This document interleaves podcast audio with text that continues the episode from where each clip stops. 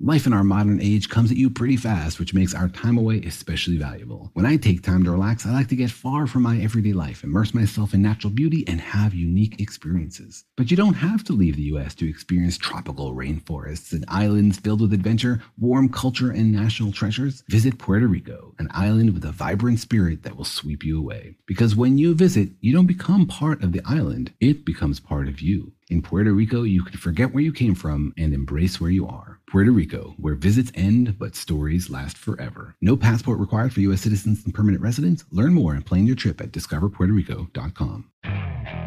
Okay, picture this. It's Friday afternoon when a thought hits you. I can spend another weekend doing the same old whatever, or I can hop into my all new Hyundai Santa Fe and hit the road. With available H track, all wheel drive, and three row seating, my whole family can head deep into the wild. Conquer the weekend in the all new Hyundai Santa Fe. Visit HyundaiUSA.com or call 562-314-4603 for more details. Hyundai, there's joy in every journey. Brought to you by the reinvented 2012 Camry. It's ready. Are you? Welcome to Stuff You Should Know from HowStuffWorks.com. Hey, and welcome to the podcast. Hark Hear the Bells, a Christmas podcast. Yeah. This is a Christmas podcast, a holiday special. Uh huh. Lots of glad tidings here. Yeah. Your uh, earbuds are going to be bursting with them. We have real Muppets. I wish. I so wish. You just look so disappointed. You're I know, like, stop really? for a second. Like, what do you? Are you yeah. not surprised? I wish.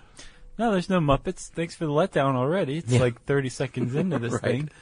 Um, no, instead, Chuck, this is it's our, hol- our holiday special where we, we put together some little Christmas podcasts that we're going to do. Yeah, some shorties. Some longies. We're gonna dispel some myths. We're gonna enforce some uh, myths. That's right. And we're going to explain the origins of some things. And if you're all very good boys and girls, we may even read a story at the end. How do you Wow. like that? That's exciting. Yeah. So this is a little different. It's a little, uh, a little. It's packed with at least 120% more holiday cheer than our typical episode. Yes. Like shrunken heads. Right.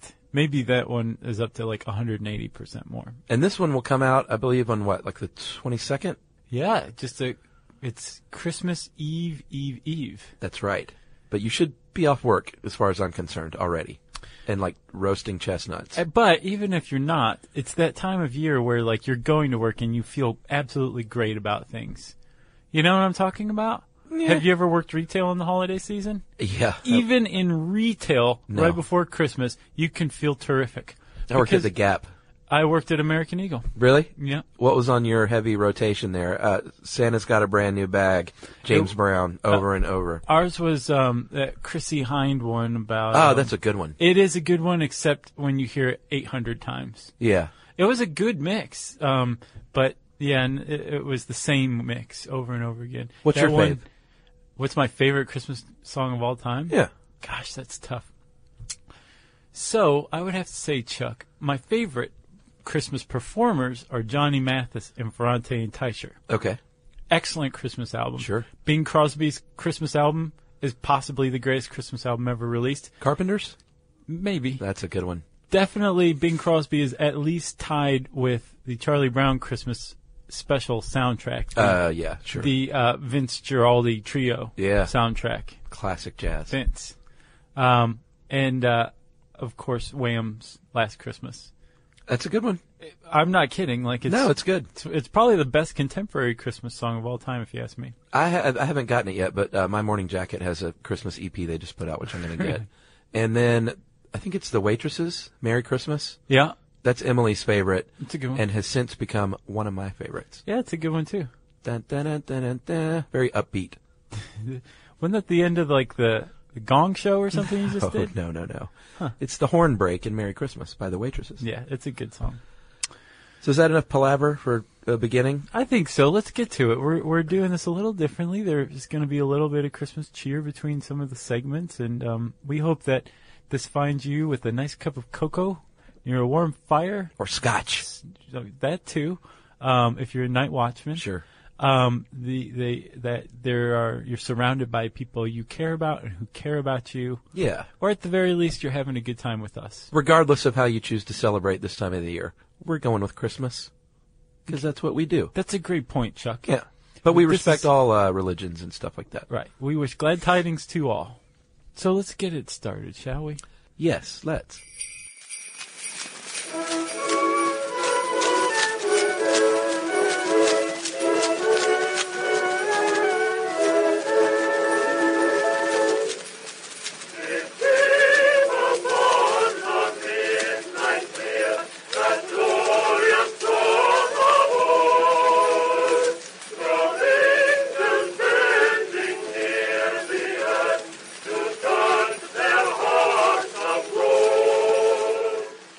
So, Josh, to kick this extravaganza off, this cheer fest, as you call it, Yeah. let's uh, let's talk a little bit about uh, Christmas caroling. You ever do that? Uh, I have as a child, Sure. definitely. Um, going door to door singing like Christmas songs, Yeah, that's that's narco ballads, whatever. as long as you're doing it door to door and it's winter, you're you're in the clear as a caroler. I don't know about that. Uh, But well, well, you know, originally they started out as very secular. They weren't religious necessarily. that's true, and in fact, the uh, the word carol itself uh, lies not in song, as Sam Abramson, our old little buddy, has to say, Yeah. but in dance. Uh, in Old French, carol with an e at the end means uh, kind of dance. In Latin, uh, carola means a dance in, to a flute, and in Greek, uh, caroles means a flute player who accompanies the choral dance. So it was all about dance early on. and some were religious early on, but generally there were secular dance tunes. Right. American Bandstand. the uh, 11 Lords of Leaping, you could consider them caroling, Yeah, especially if there was a flute that they were leaping to. good point. Uh, so, th like a lot of Christmas uh, traditions, which if you go back and listen to last year's How Christmas Worked, I think it, it was in past tense for some reason. Really? Episode, yeah, Because we killed Christmas. I guess. Yeah. Um, Silent Night, Deadly Night happened, and then that was it. Uh, the you'll find that there is a lot of, I guess, stealing going on through Christmas traditions from pagan holidays. Yes. Specifically, Northern European pagan holidays. Specifically, the Winter Solstice Festival of Yule, which is where we get Yule tide, Yule log, all that stuff. All the Yules. But they think that caroling originally has its roots in the Yule festival, where a lot of Northern Europeans got together and said, "Let's sing, let's dance. Maybe there's a flute, maybe there's not, but there's probably wassail." Yes, wassail is a, a thick, hot, spicy beverage Yeah. that uh, they would give travelers, uh, you know, to, to keep them warm and to wish them well. And it became a holiday staple, obviously, because of the weather. Have you ever had it? Now, have you? Uh, no, but I want to. Typically, it's like cider, brandy, Ooh, Oh, yeah. cloves, cinnamon, nutmeg, oranges, apples, Sure. honey, sugar, Yum. and hot. Little orange. Just take a take a crock pot, an ancient pagan crock pot, if you can. That's customarily how it's how it's heated. Well, and from that word, uh, jolly bands of churchgoers would go door to door, and it's an old Norse term. They would call it uh, wassailing or wassailing. Yeah. Is it wassailing? I, I think so. And they would spread uh, the joy through hymns, Christmas hymns. Right. And that was, although, see, I thought that would have been the origin of caroling, but Sam says here we don't really know. Yeah, he, Sam kind of bounces all over the place in this mini article, but it's Sam. I wonder if he listens. You Huh. think? If you if you're listening, Sam, We miss you, buddy. glad tidings to you. Sam used to work here, by the way, if you haven't picked up on that.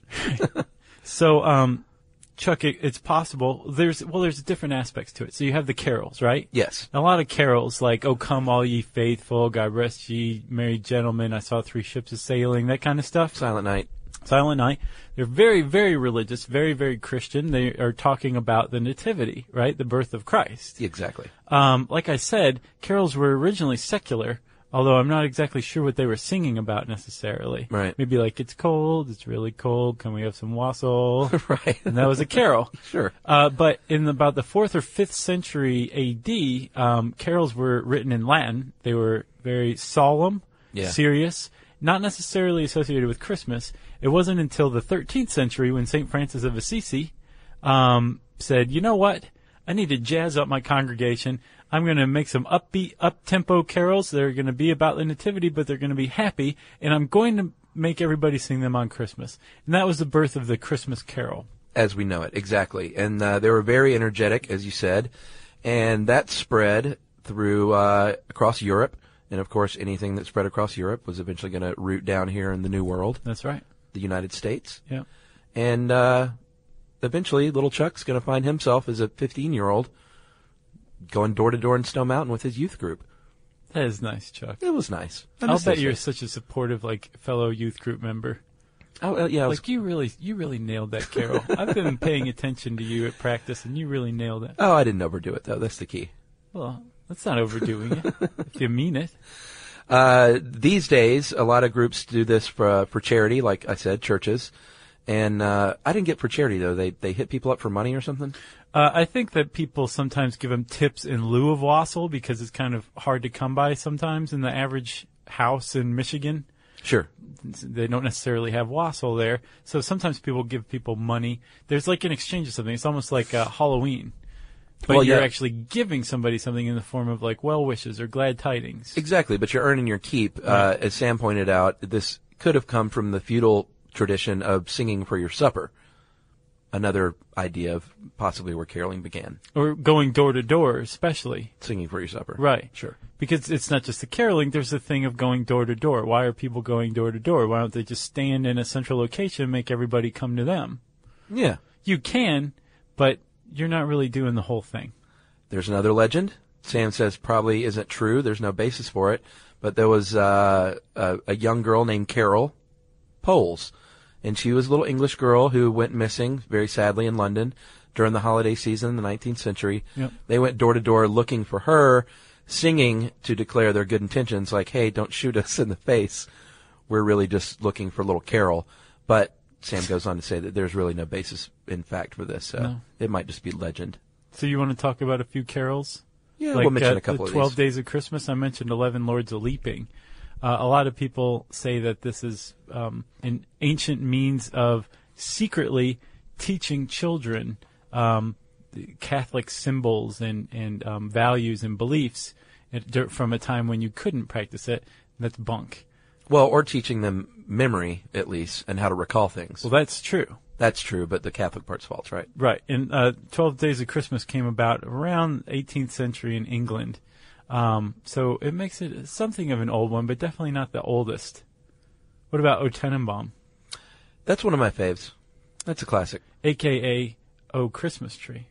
That's right. Uh, that is uh, German in origin, and we're going to pick up on that in a later story, by the way. Yeah. Uh, the exact roots are not known, but the melody uh, might be familiar to you if you live in Iowa, Maryland, Michigan, or New Jersey, Mm-hmm. because your state anthem is sung to the tune of O Christmas Tree. Yeah. Who knew? Chuck, let's get to the bottom of um, probably one of the greatest mysteries I know what you're going to talk of about. Christmas. yeah. Um, what is figgy pudding? if you're in England, you're going to say, "Of course, we know what figgy pudding is," Right. But because if- it's it's British in origin. if you're in America and you're familiar with we, the carol "We Wish You a Merry Christmas" and the line, um, "We won't go until we get some. We won't go until we get some. Now bring it right here." I think that R.E. Figgy pudding. comes after "Bring us some figgy pudding." I believe is the more on the nose line, Okay, which precedes it. right. Sure. I said R.E. Figgy pudding. Oh, okay. Yeah. Sorry about that. Uh, it is British. It's a dessert. It is uh, sort of like carrot cake meets custard, but it's got s- chopped figs in it and spices and things. I don't know. Does it sound good to you? Yes, Oh, really? yes. I love carrot cake, but I I'm love not a- custard. I'm not a big custard guy. I, I would definitely try it. All right. They said it's unique in uh, texture and taste, and I'm not going to doubt that. So while you're sitting there by the fire, maybe uh, now that we've kind of given you roughly the recipes for wassail and figgy pudding, you go make those. We'll be right here. Someone should send us figgy pudding, They should. all the way from England.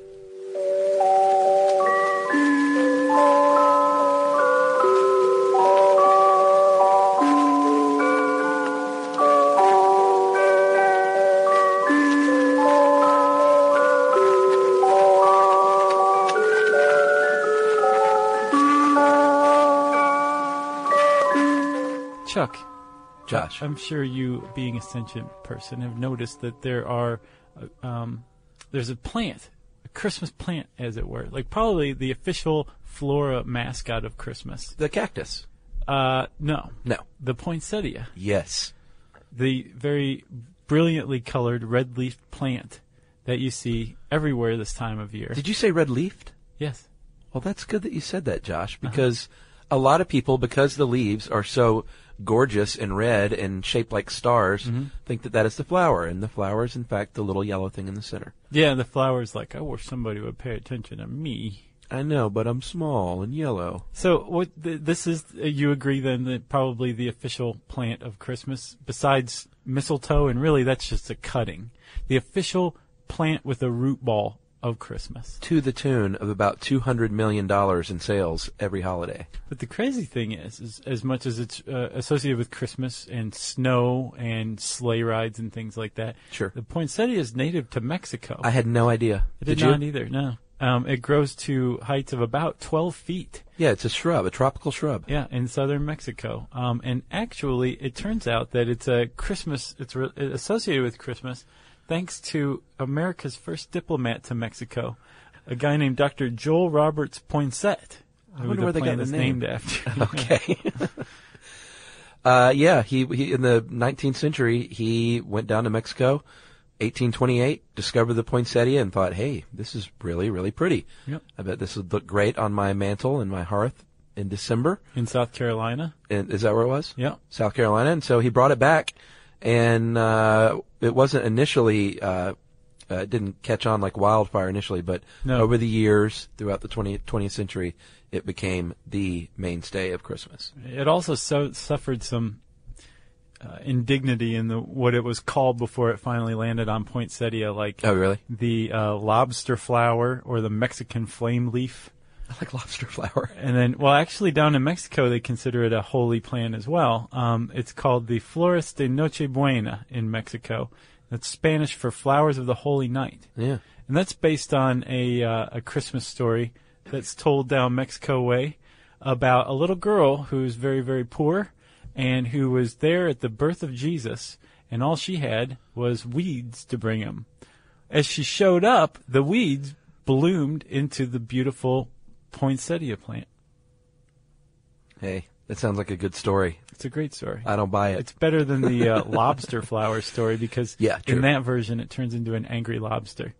Uh, so that is generally where people think that they got the, the, the Christmas tie, right?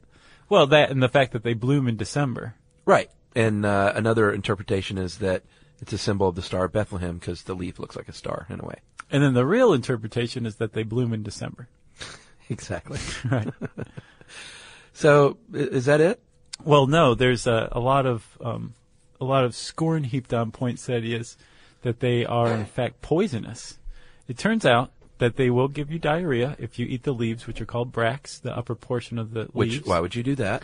uh, because you're a little kid and it's red. Okay. Um, you will get a little case of diarrhea. Your tummy will hurt, but you won't. It, it's not fatal. Apparently, scientists somehow figured out that a little kid would have to eat about 500 poinsettia bracts for it to become a toxic dose. So you want to keep them away from the poinsettias anyway, just so they don't have diarrhea this Sure. Christmas. But you don't have to worry about them dying at least. And as uh, my wife pointed out, oh, but they're toxic to cats. I looked that up. They are somewhat toxic to cats, but I don't know if they're deadly. And the website I found said cats aren't going to really like the taste that much anyway, so you really don't need to sweat it. But if your leaves drop off on the floor and you got cats, you might as well pick it up and put it in the trash because you don't want to make kitties sick It's true. ever. Laron and the Wizard are poinsettia free. Although my house is riddled with them. With Laron and the Wizard. No, with poinsettias.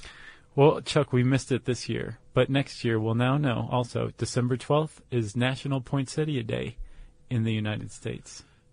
AKA, go out and buy some poinsettias. Yes.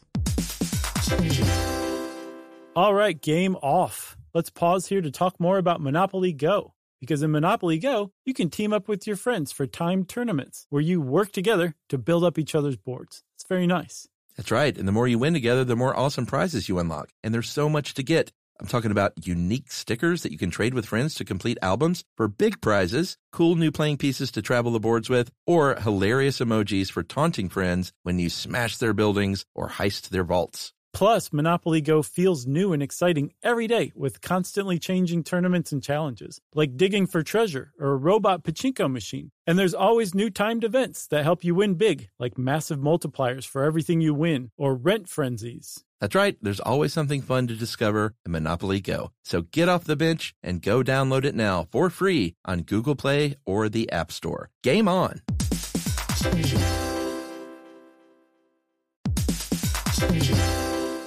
Hey, everybody, it's time you heard about Squarespace. Squarespace has the tools you need to create and sell your own website, whether it's an online course or custom merch. Squarespace has you covered. That's right. Courses is a great program. You can start with a professional layout that fits your brand, upload video lessons to teach techniques and skills, and tailor your course with a powerful Fluid Engine editor. That's right, with Fluid Engine, which is a next generation website design system, by the way, it's never been easier for anyone to unlock unbreakable creativity. That's right. And don't forget the commerce side because after that, you can charge a one time fee or you can even sell a subscription. Yeah, so turn your creativity into income with Squarespace courses. And right now, go to squarespace.com/stuff for a free trial. And when you're ready to launch, use offer code STUFF to save 10% off your first purchase of a website or domain. Squarespace.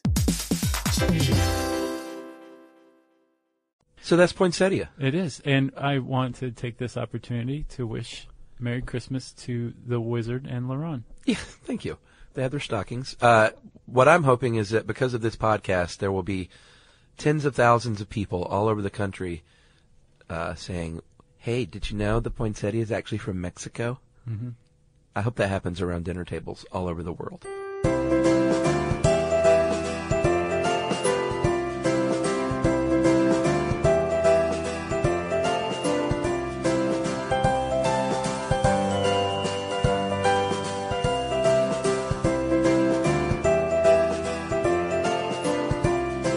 Chuck, it's time for probably my favorite Christmas story. My favorite, Do you like this one? my new favorite. you love weren't you weren't familiar with this until recently? Well, I sort of was. Here's the deal. I saw the movie A Midnight Clear. You ever seen that? Yeah, I- no, yes, I have, but not for years. I forgot about that. Really good movie, and uh, not so much based on, but inspired by this story. Yeah. and it was always one of my favorite movies. But there is actually another movie that that hits this one on the head from uh, five years ago. Cannonball Run. No. What? It's called. Uh, it's a foreign film called uh, Joyeux Noel, which means Merry Christmas. Joyo Noel. yes, and uh, it tells this story straight up. Does it? Yep, So the story that you're talking about, I, I want to explain to you, is called The Christmas Truce. this is so great. And uh, it is a true story, as you're saying, um, and it took place in World War One. World War One, Chuck. Um, humans had gotten pretty good at war by the time World War One World War One came around. World War One. The more I hear about it, it sounds like perhaps the most brutal of the world wars. It it gave us our first understanding of PTSD, which we used to call shell shock. Yeah, Uh, it gave us mustard gas, phosgene gas, chlorine gas. Chemical warfare is another way to put it. Gave us Flame tanks. throwers. Yeah, tanks. Machine guns that could um, spit out 600 bu- bullets a minute. airplanes in combat, Mass bombings. dropping bombs on civilians. And, most pertinent to this story, trenches. Trench warfare. Yeah, this is nutty. This they trenches made their debut um, along the Western Front in Europe, um, apparently to great success, too great of a success.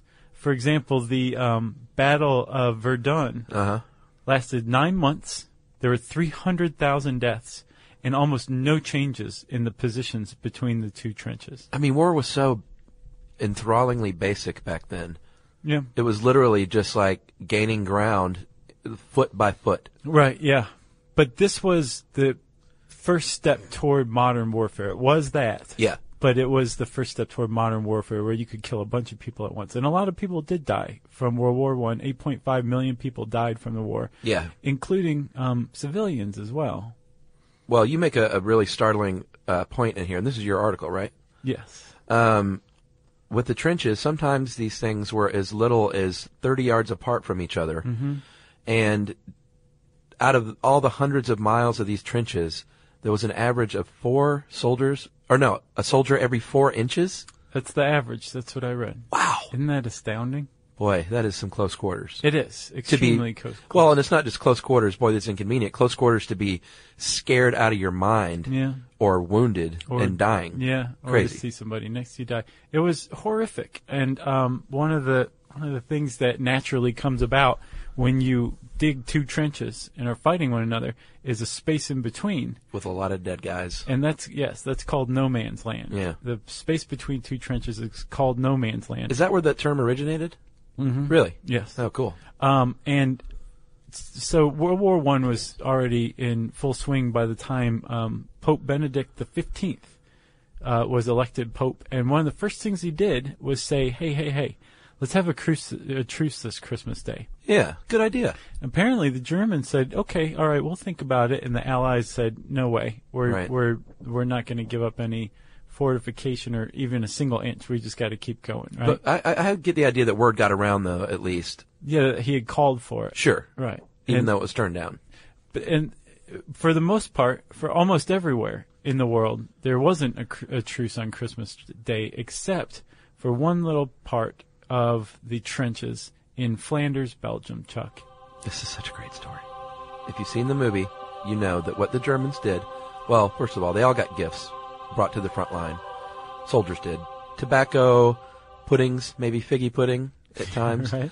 uh, chocolates, just little tokens of appreciation. The, the Germans got their little tandem bombs, which are these little small Christmas trees. Mm-hmm. And uh, in the middle of the night, these Germans uh, put up their little trees on Christmas Eve. on Christmas Eve, lit their little candles, and the dudes, I don't know if it was 30 yards, but the dudes across in the other trench, the Allies, were like, well, hey, that looks kind of nice.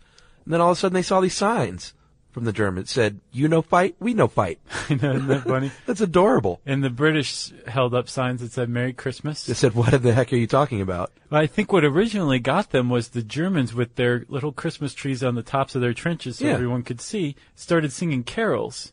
And carols are kind of universal. They're pretty old. Sure. Um, As and we I just imagine learned. they were probably singing O Tenenbaum, Yeah. which sounds to the English like O Christmas Tree. And the British soldiers started singing back to them. Uh, football fight songs. Yeah, Mm-hmm. And right? The Germans then sang Stille Nacht, yeah, and they're like, you're not picking up on what we're trying to do here, guys. Put the whiskey down. right. But what ended up happening was, little by little, they started poking their heads up, saying, "Yeah, "You're not going to shoot me, are you?" They were like, uh, "No, I'm not going to shoot you if you don't shoot me." And then they met up in no man's land and partied down. Yep. They had Christmas celebration in no man's land in the trenches on Christmas 1914. They shared tobacco. Yeah. I imagine they shared their puddings. Yeah, they exchanged them as gifts, pretty much. Um, the soccer match broke out, Yeah, and the Germans won three to two. I bet as as cheery as it was, anytime England and Germany gets together to play uh, football, it's not a, a very pleasant scene. So I bet you there was some elbows being thrown. Maybe a little bit, the very least. although I'll bet it was kind of like, "Hey, sorry, sorry." Right, right. Yeah. But they still wanted to win. Yeah. Um, there was a juggler at one point along the front, and he put on a nice little show. German guy, right? Yeah. And um, for in a lot of circumstances, there there were places where fighting did continue, um, and in some circumstances, uh, commanding officers like established a, a formal truce. impromptu truce with the uh, the opposing commanding officer. Right. In some places, commanding officers said, "You need to keep fighting," and uh, and soldiers from both sides just defied their orders and stopped. I love that. Um, and then in some, uh, commanding officers just kind of looked the other way or didn't do anything about it. Right. And but soldiers were there in the middle of no man's land who they'd just been shooting at just hours before. That's crazy. We're now playing soccer with and, and making jokes and smoking with and hanging out. That's pretty awesome. Yeah. Because you think, I mean, I don't know. It's crazy for our generation to think about these world wars in Europe. Because if you ever traveled around Europe, just to imagine these what would be equivalent of our states just going at it, when in fact Europe is, you know, it's its own small, smallish place. Yeah. They're right there across the border, and Yeah. and they're like, you know, hey dudes, we're not so far apart. It'd be like Tennessee fighting Kansas. Yeah, that's great. What? Or Georgia? Well, no, I'm just saying like Tennessee and Kansas could fight too. Well, sure. I was trying to keep us out of it. Okay. though. We're Switzerland. I just thought you were giving a Kansas shout out. No. Okay. No, but I should, huh? Yeah, sure. Merry Christmas, Kansas. So uh, the sad part about this is that, of course, there was a war to be fought. At the end of this truce in 1914, they had to go back to fighting and killing each other. Yeah. The same dudes they were just playing soccer with and hugging and drinking. Yeah, and sometimes the shots picked up, you know, on Christmas or the day after Christmas. But in some places, some of this uh, this truce went on beyond New Year, into the New Year. That's awesome. It is very awesome. But what's crazy, Chuck, if you ask me, is not that the Christmas truce happened on that Christmas in 1914 in the trenches along Flanders, Belgium, but that they ever went back to fighting again. Agreed. And that is the story of the 1914 Christmas truce. Stille Nacht, heilige Nacht, gesungen vom Nebequartett Edison Rekord.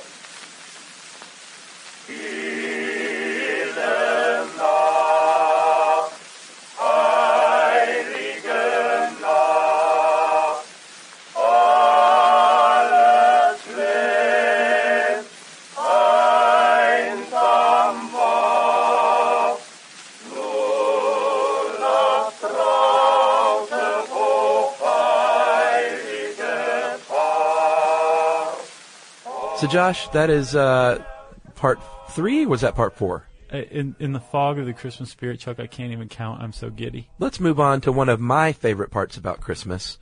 It's not the big gifts, but the stocking stuffers. Right. One of my favorite parts growing up was getting up on Christmas morning, going downstairs. Scott, Michelle, Chuck each had our own individual Mm-hmm. uh, stockings. They were not like, they weren't even the same. They were styled differently. Even. Oh, okay. Yeah. And uh, seeing what was in there. And because it was my family, it was uh, the occasional small action figure or Yeah. bauble.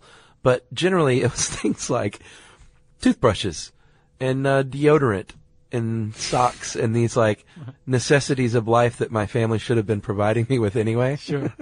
but they were stuffed in the stocking. And I always get a, a good crack up about that, thinking about that. Yeah, I, I didn't get deodorant. My family had matching stockings. They were all macrame by a family friend. Oh, sure. That's um, but yeah, there there would be stuff in there like little thing, like chapstick or something like that, Oh, an yeah. action figure. Always it was a chapstick. great stocking stuffer.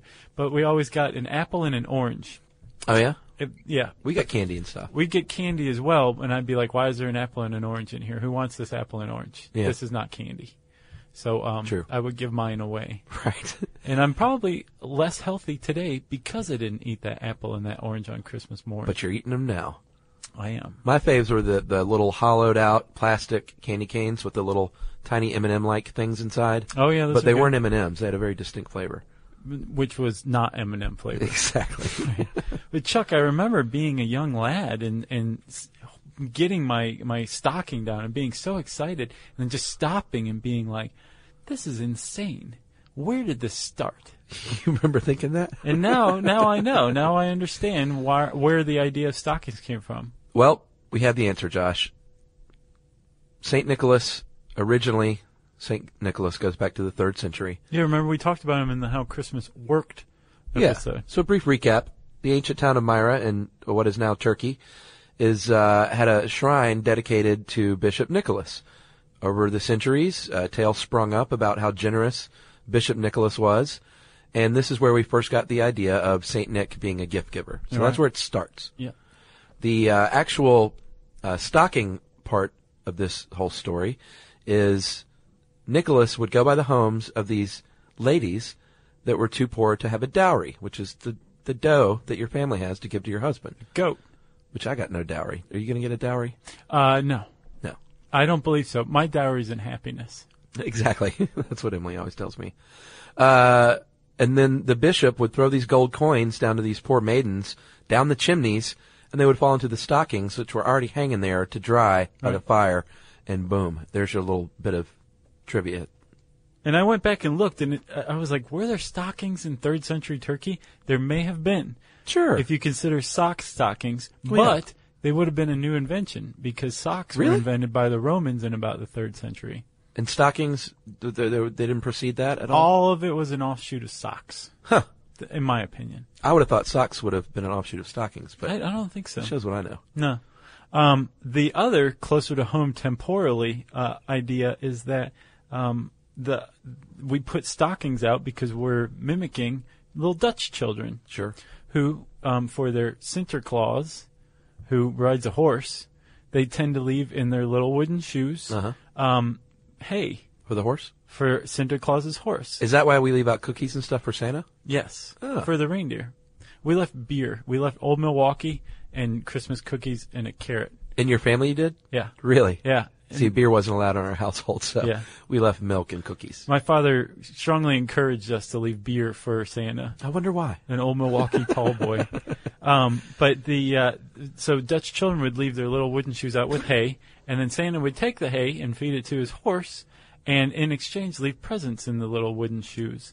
And they they think that um, it started in America in the early 19th century, and it was from emulating this Dutch custom. Pretty cool. That's where we get stockings. So let's just roll this one right in. I, I consider this next one almost a companion piece Oh, you do. because we're talking about Christmas Day. So we're going to talk about an odd thing that happened in Atlanta last year. We Yeah. actually had our first white Christmas in a long, long time. We did, didn't we? It was very, very cool. It was very sweet. Um, the- w- well, Chuck White Christmas, you know, I'm dreaming of a white Christmas. It's a song that was written by Irving Berlin in January of 1940. Yeah. So he's obviously still in the Christmas spirit. It's in the Guinness Book of World Records for selling 100 million copies, which is a lot of copies. Wow. Remember, I was telling you that I think Bing Crosby may have the best Christmas album ever. Yeah, it's a great version. Yes, this popularized it. He's the one who really kind of got it on everybody's radar. But the Carpenters you mentioned, Willie Nelson, Oh God, what a great Christmas! album. Ella Fitzgerald, Louis Armstrong, pretty much everybody's done White Christmas. Louis did it. Yeah. Um, and uh, NOAA, the National Oceanic and Atmospheric Agency, What? What's that got to do with Christmas? they got in on the White Christmas thing. If you search White Christmas and NOAA, um, you're going to come up with a pretty cool map that shows your chances of having a White Christmas based on weather data from 1961 to 1990, I think. so it's just a historical record. That's all it is. Yeah, It's a prediction based on that, yes. Okay. Um, so, like here in Atlanta, we have a less than 5% chance. Yeah, it shows how lucky we were. But last year. if you live in Calumet, um, Michigan, on the Upper Peninsula, and that's, I think, the upper, upper peninsula, Right. you have a greater than 90% chance of having a white Christmas. Ohio, this is where I go every year to Akron. Obviously, we there's always snow on the ground. Whether or not it snows or not is kind of hit or miss. I But remember those, though, as a kid growing Yeah. up in Toledo. pretty great, I That bet. white Christmas was, it didn't matter how much snow was on the ground. If it was snowing on Christmas, it was insanely comfy. you know where it stinks? Where? L.A. Like 1%, I think, is the. I didn't even look, but I lived there for you know five years, and it's you know they do their best. In fact, LA kind of goes overboard with the decor, from what I remember. Mm-hmm. Yeah. I think because it's you know sunny and has palm trees and stuff like that. Right. But it's really really tough to to get it going out there in a Christmas sense. Yeah. I, would always imagine- felt it when I came home. It's like that in Apache Junction or something too. um, Chuck, in London, they take bets on whether it'll be a white Christmas, and I looked it up. Of course they do. Skybet is giving odds, and the odds are eleven to two for white Christmas for London this year. I bet London is lovely in the snow. Yeah. Um, and then every once in a while, no matter what your bet is, no matter what Noah predicts, no matter what Bing Crosby and Irving Berlin say, there is a fluke, a fluke white Christmas. And that happened in 2004 in New Orleans. New Orleans had its first white Christmas in 50 years that Wow, year. that's crazy. And then in 2006, Chuck, two years later, in New South Wales and Victoria, Australia, um, there was a freak snowstorm on Christmas morning that brought nearly a foot, a foot of snow to some areas in Australia. And the reason why this was such a strange occurrence was because Christmas falls on Australia's summer. Yeah. Because they're in the southern hemisphere. Sure. So that really was a weird white Christmas. Boy, that is weird. Yeah. I bet they were partying it up that day. I'll bet they were too. You know the Aussies. So that's the that's White Christmas. You can go to search NOAA N O A A and White Christmas. Slash stockings. It- well, that's how two-parter. stuff works. One. Yeah. Yeah. That, okay. I got No, it. I mean that our story was a two No, part. yeah. Like, don't forget to put the slash Yeah. stockings.htm for your search. All right, game off. Let's pause here to talk more about Monopoly Go. Because in Monopoly Go, you can team up with your friends for timed tournaments where you work together to build up each other's boards. It's very nice.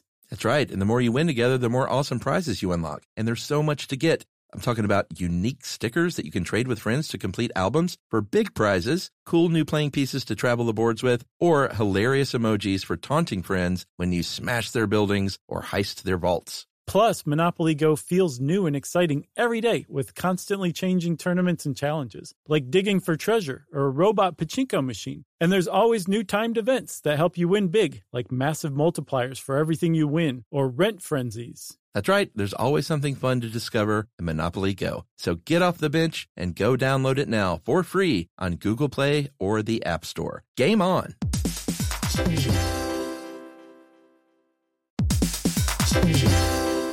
Hey friends, if you've ever been in the market for a new home, you know home shopping can be a lot. There's so much you don't know and so much you need to know. Like, what are the neighborhoods like? What are the schools like? Who is the agent who knows the listing or neighborhood the best? And why can't all this information just be in one place? Yeah, well, now it is, everybody, on homes.com. They've got everything you need to know about the listing itself, but even better, they've got comprehensive neighborhood guides and detailed reports about local schools, and their agent directory helps you see the agent's current listings and sales history. Homes.com collaboration tools make it easier than ever to share all this information with your family. It's a whole cul-de-sac of home shopping information all at your fingertips. Homes.com. We've done your homework.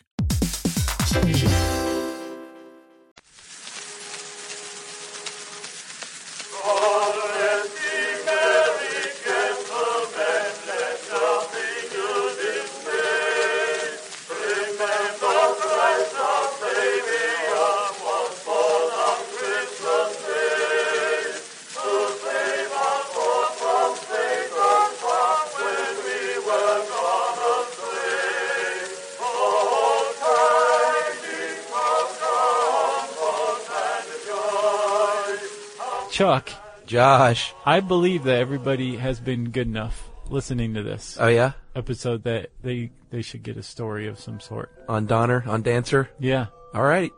Um, what, you, what what we're going to read here is called "Twas the Night Before Christmas," alternately titled "A Visit from Saint Nicholas," and it was written by a guy named Dr. Clement C. Moore, who loved his kids and loved writing poetry. And uh, one Christmas in, I believe, the early 19th century, Yeah. he put the two together and wrote "A Visit from Saint Nicholas" for his kids as a poem. And it caught on and was printed in a, a newspaper first, and then a magazine, um, school readers, and then it was turned into its own little storybook with very cute drawings. Um, it was translated into French, German, Braille. Swahili. Probably. Yeah. It's probably the greatest known Christmas poem of all time. So, Chuck, Agreed. you're really good at this. you're very good at reading stories, as everybody who's ever listened to the Halloween episode knows. I think you should start this off. All right, so we want to encourage everyone. Turn it up. Gather uh, the children around the fire. Pour up a hot toddy or some uh, wassail if you got some on hand. And uh, let us take you away to a different time and place. And we want to say to everybody listening, thanks for joining us. Merry Christmas, happy holidays, glad tidings to every one of you. We hope this Christmas finds you safe and happy. Absolutely. 'Twas the night before Christmas when all through the house not a creature was stirring, not even a mouse. The stockings were hung by the chimney with care, in hopes that St. Nicholas soon would be there. The children were nestled all snug in their beds, while visions of sugar plums danced in their heads. And Mamma in her kerchief, and I in my cap, had just settled our brains for a long winter's nap. And When out on the lawn there arose such a clatter, I sprang from the bed to see what was the matter. Away to the window I flew like a flash, tore open the shutters and threw up the sash. The moon on the breast of the new fallen snow gave the luster of midday to objects below, when what to my wondering eyes should appear but a miniature sleigh with eight tiny reindeer. With a little old driver so lively and quick, I knew in a moment it must be Saint Nick. More rapid than eagles, his coursers they came, and he whistled and shouted, and called them by name. Now Dasher, now Dancer, now Prancer, now Vixen, on Comet, on Cupid, on Donner and Blitzen, to the top of the porch, to the top of the wall, now dash away, dash away, dash away all. As dry leaves that before the wild hurricane fly, when they meet with an obstacle, mount to the sky, so up to the housetop the coursers they flew, with the sleigh full of toys and St. Nicholas too. And then in a twinkling I heard on the roof the prancing and pawing of each little hoof. As I drew in my hand and was turning around, down the chimney St. Nicholas came with a bound. He was dressed all in fur from his head to his foot, and his clothes were all tarnished with ashes and soot. A bundle of toys he had flung on his back, and he looked like a peddler just opening his pack. His eyes, how they twinkled, his dimples, how merry! His cheek were like roses, his nose like a cherry. His droll little mouth was drawn up like a bow, and the beard of his chin was as white as the snow. The stump of a pipe he held tight in his teeth, and the smoke it encircled his head like a wreath. He had a broad face and a little round belly that shook when he laughed like a bowl full of jelly. He was chubby and plump, a right jolly old elf, and I laughed when I saw him in spite of myself. A wink of his eye and a twist of his head soon gave me to know I had nothing to dread. He spoke not a word, but went straight to his work, and filled all the stockings in turn with a jerk. And laying his finger aside of his nose, and giving a nod, up the chimney he rose. He sprang to his sleigh, to his team gave a whistle, and away they all flew like the down of a thistle. But I heard him exclaim ere he drove out of sight, Happy Christmas to all, and to all a good night.